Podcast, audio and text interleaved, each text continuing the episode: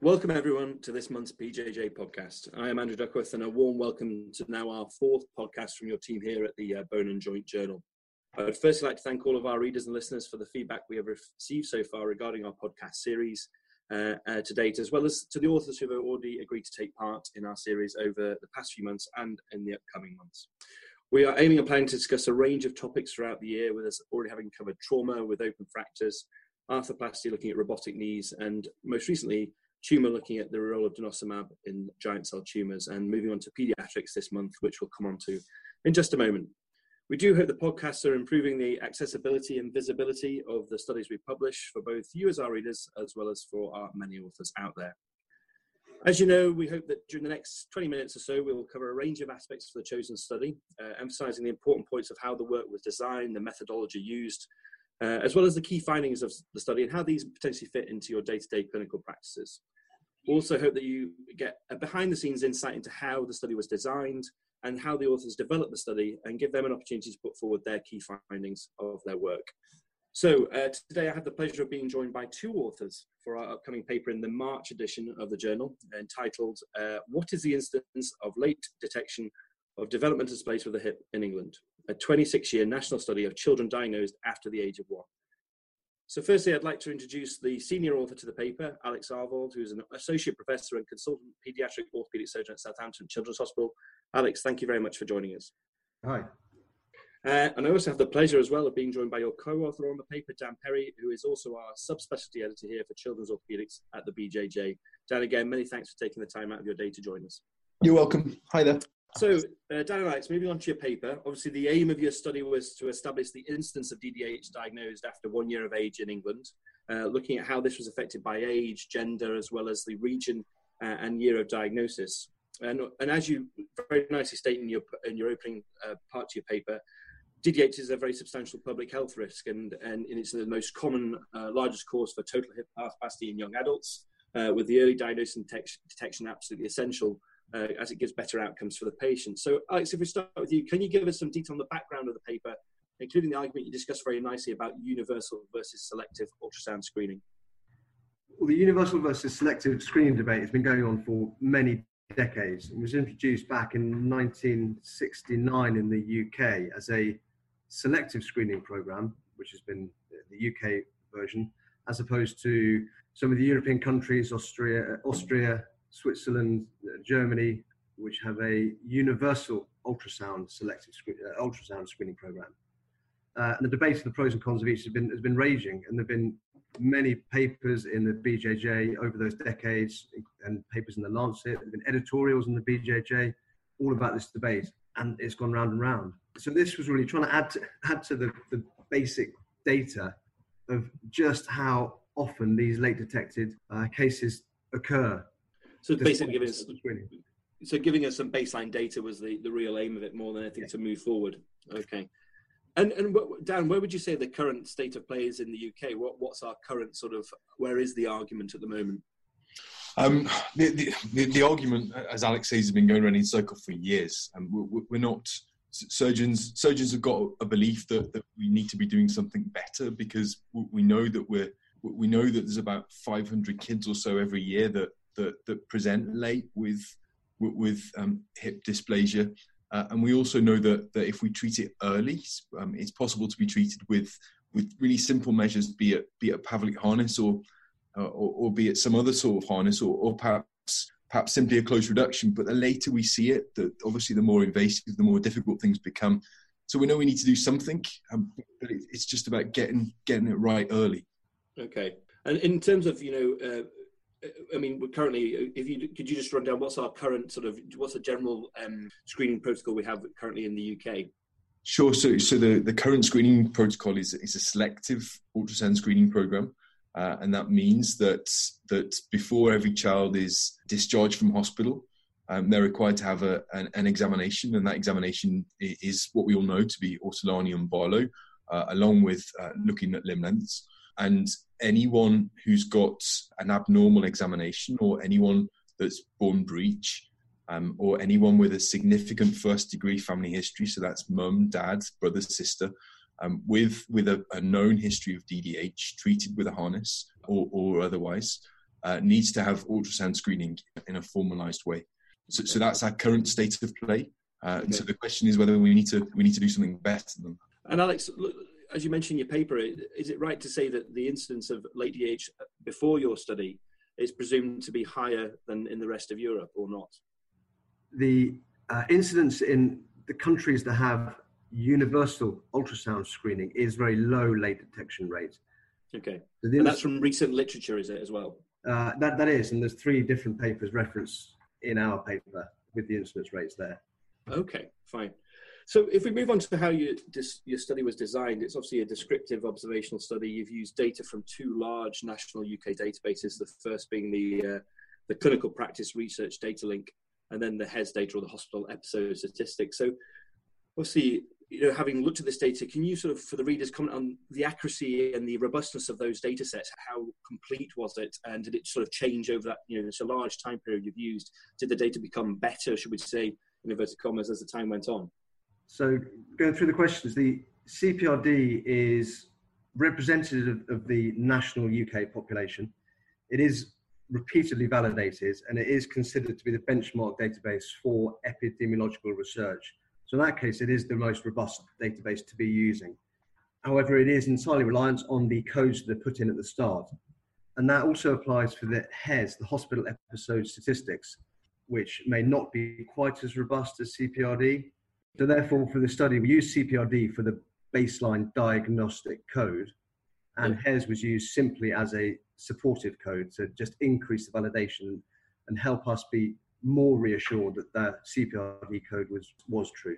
And, in terms of the information in the actual database, is it is it just the diagnosis, or is there uh, other bits of information, so such as risk factors and things like that? So no, it doesn't record risk factors reliably. So we, okay. we couldn't get that information. That would that would have been lovely. Yeah. Uh, the the HES database has more of the uh, operation records, mm-hmm. uh, which would be part and parcel of the late detected hip dysplasia. And your question about did the data change along the way? Well, it, it has variably incorporated slightly different amount uh, percentages of the population. Maximally, there were about eight percent of the UK population involved in CPRD. Currently, it's about four percent, and okay right back at the start, it was very small in the first couple of years. And on one of the figures, you'll see uh, figure four, I think it is, where the first couple of years, there are very wide error bars, uh, mm. couple of years, which rapidly come down. And that's afterward. Yeah, that's the incidence over the years, which we believe is unchanged. It's just related to the smaller population in the infancy of CPRD. Okay.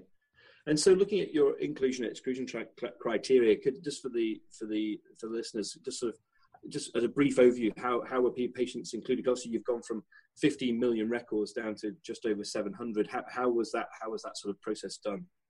Yeah, so 15 million is the total number of records that are in the CPRD, and then you want to look at the population that might have the late detected hip, hips, which is up to we put a cut off at eight years of age. Mm-hmm uh, thinking that after eight years of age, you'd be unlikely to do any operative intervention of surgical reductions. And that brings you down to a sort of at-risk population of children. And then within that, you're looking at how many kids had these codes okay. DDH.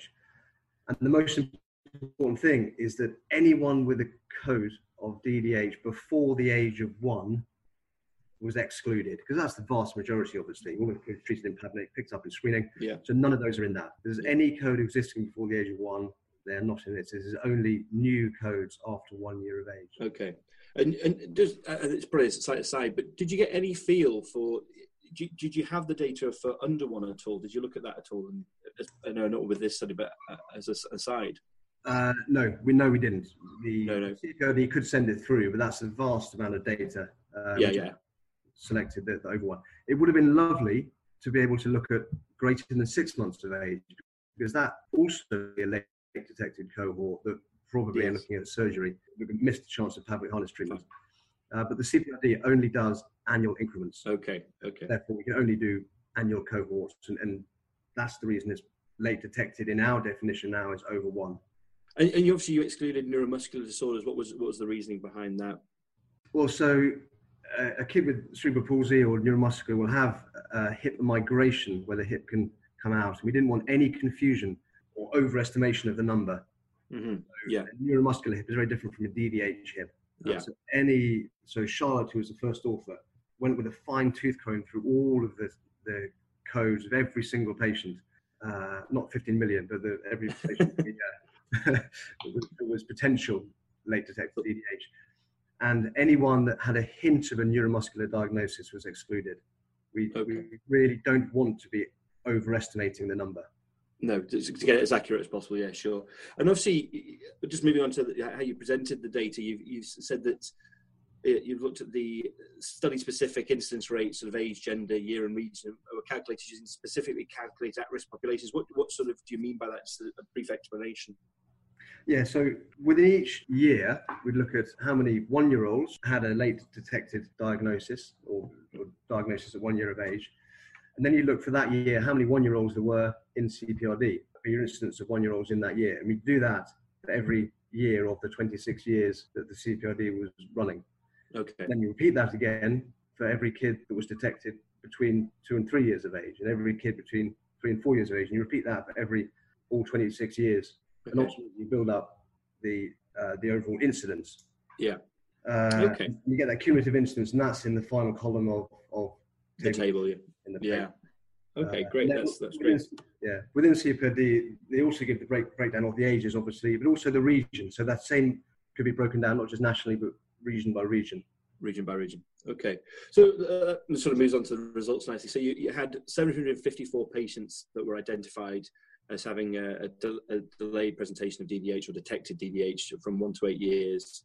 Uh, over 80% were female, four to one ratio, as you sort of expect, and that gave you an overall cumulative incidence of late diagnosed DDH of 1.28 per thousand live births.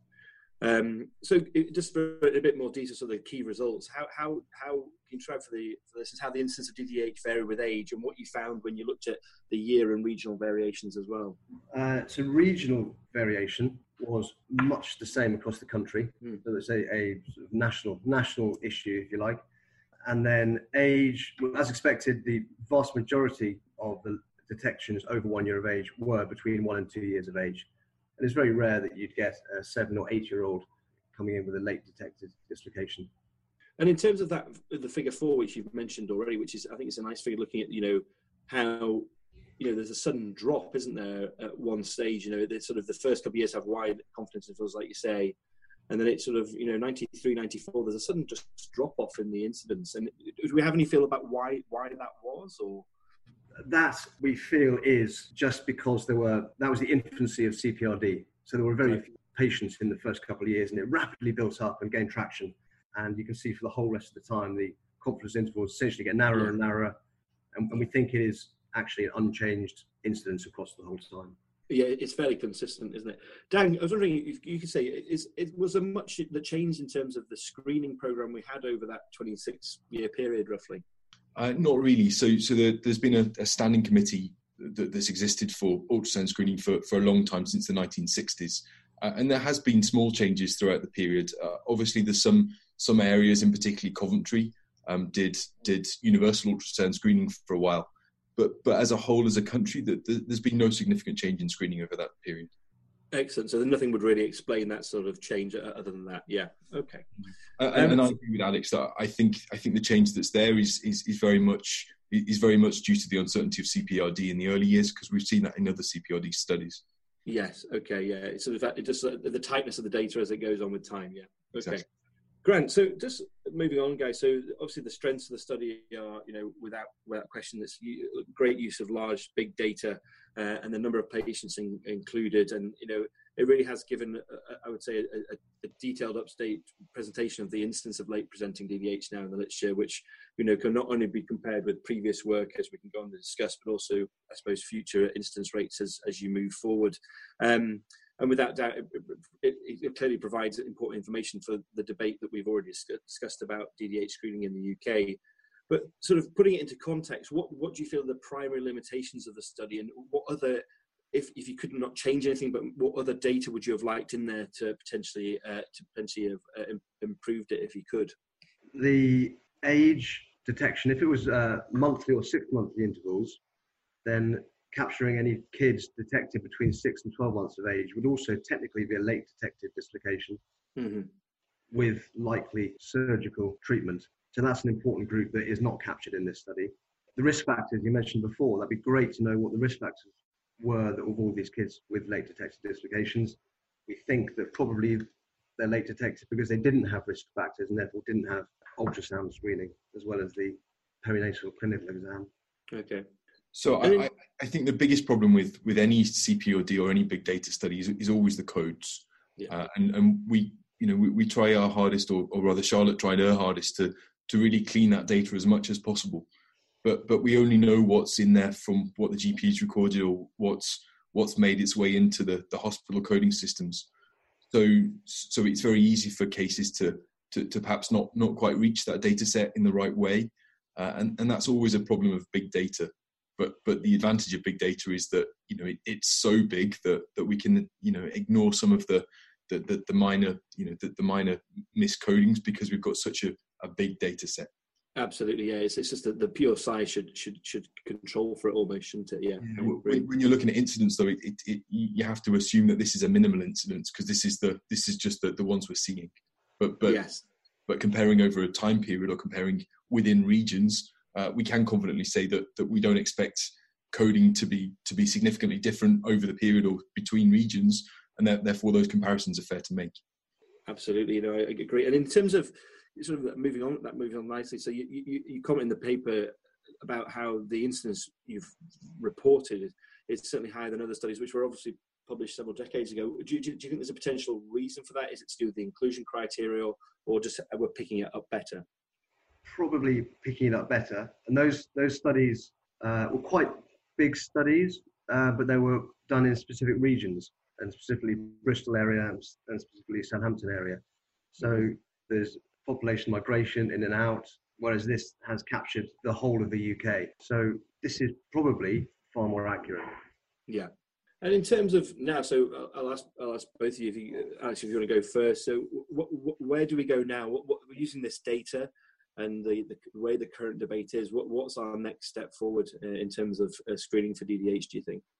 So we know that there are this pretty high incidence of kids who are not picked up in the screening program. So how can we optimize that? And I think probably the the one thing that is not at all contentious is that there should be maximal education of the people doing the screening program, and be it the perinatal screening within 72 hours of birth, be that the midwives or the neonatologists or pediatricians, uh, albeit those at the six week check, which is maybe the GPs or the health visitors. Uh, and it seems that education on this is now not a part of the GP training, which is a fairly recent change.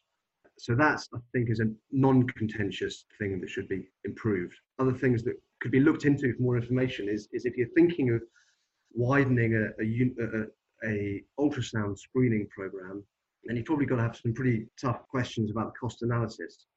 Uh, and that's certainly work that can be done on the back of this, um, of as simply as looking at the cost of surgically treating this number of kids versus the cost of ultrasound screening everybody, and whether it's practical yeah. and over treatment implications. So then you're going round again and with yeah. the, yeah. the ever circular debate. Yeah. And Dan, what, what would you add to that? So so I'm, I'm Mr. Evidence, um, and so as I see it from from before we started screening, the, the the rate of late presenting DDH was about one in a thousand, and now after we've started screening and throughout the whole screening period, the rate of DDH is about one in a thousand for late presenting. So I, I'm not sure that that the screening program we've got is doing much. The National Screening Committee, on which I sit, um, says that the current screening misses two thirds of true cases of DDH uh, and they actually say that, that the that the screening should be stopped, so the, the clinical examination should be stopped, but it's impossible to stop because it's so ingrained in clinical practice, it's impossible to stop. So we're in a kind of crazy situation where we're doing something where we've got no really good evidence for, for doing it. Uh, and, and there are different models of care. There is a universal ultrasound program, um, which is one model of care which might work. Um, or the other thing is just to say, okay, we won't bother doing anything. And the argument for saying that is, well, you know, it's, it's perhaps not making a difference to, to the ones we actually need to detect. And, and what it is doing is it means we're, we're over treating DDH by, by some people say seven times, some other studies say 20 times, We'll be treating very mild dysplasia, causing upset to families and, and to new new mums, um, which you know we can't underestimate. And, and, I know that's a controversial statement, and I know I was shot down at BSCOS for saying that. Um, but but so so we, we do have a situation where we're not quite sure what's going on. There, there are some opportunities, and one of the opportunities is there's a new system called NIPE Smart. So so every time that a child's born now, um, they're, they're, all of their details are all of their routine details are uh, are entered on a on a computer system within all within all the maternity hospitals, including details of the examination. And if we could start linking that NIPE Smart data to to our hip finding data, so the ultrasound data, then we could actually have a massive cohort in which we could start embedding trials really efficiently. So we could start saying what is the best system of screening, and we could do that really efficient, efficiently because we've got this big data set which is going to be routine and is, is kind of virtually there already and the, the national screening committee have, have, have pumped that forward so we just need to as, as surgeons as orthopedic surgeons we need, need to just get tight with the national screening committee because we've got an amazing opportunity to to change this and to answer these questions once and for all mm. rather than this debate going on for another 20 30 years about you know what, what's yeah, it sounds like. I mean, that would produce a huge amount of data going forward, wouldn't it? That you could really, you could really try and answer the question. and uh, absolutely, yeah, yeah. And just just to finish off, in terms of you know, that was a really interesting point you made about the cost effectiveness of, of the of the system. You know, whether you go for universal screening or not, and the, the balance with surgery. Do we have any uh, idea from you know places on on the continent, sort of in Europe? Is that has anybody looked at that, saying you know actually university screening does save money in the longer term or not? there's not good health economic analyses of right. of ultrasound screening. Fine, very good. Okay, uh, and that's Dan, been in different reviews as well. Sorry. No, that's fine. Dan and Alex, thank you so much for joining us uh, for our podcast, and that uh, was a really interesting discussion. And I think for all our listeners, and congratulations both to you, both of you on a, a really, really interesting and excellent study. Uh, to our listeners, we do hope you've enjoyed joining us, and, and we encourage you to share your thoughts and comments uh, about our podcast today and our, our, previous ones through Twitter, Facebook, and the like. And feel free to post and tweet about anything we've discussed here today. Uh, and thanks again for joining us.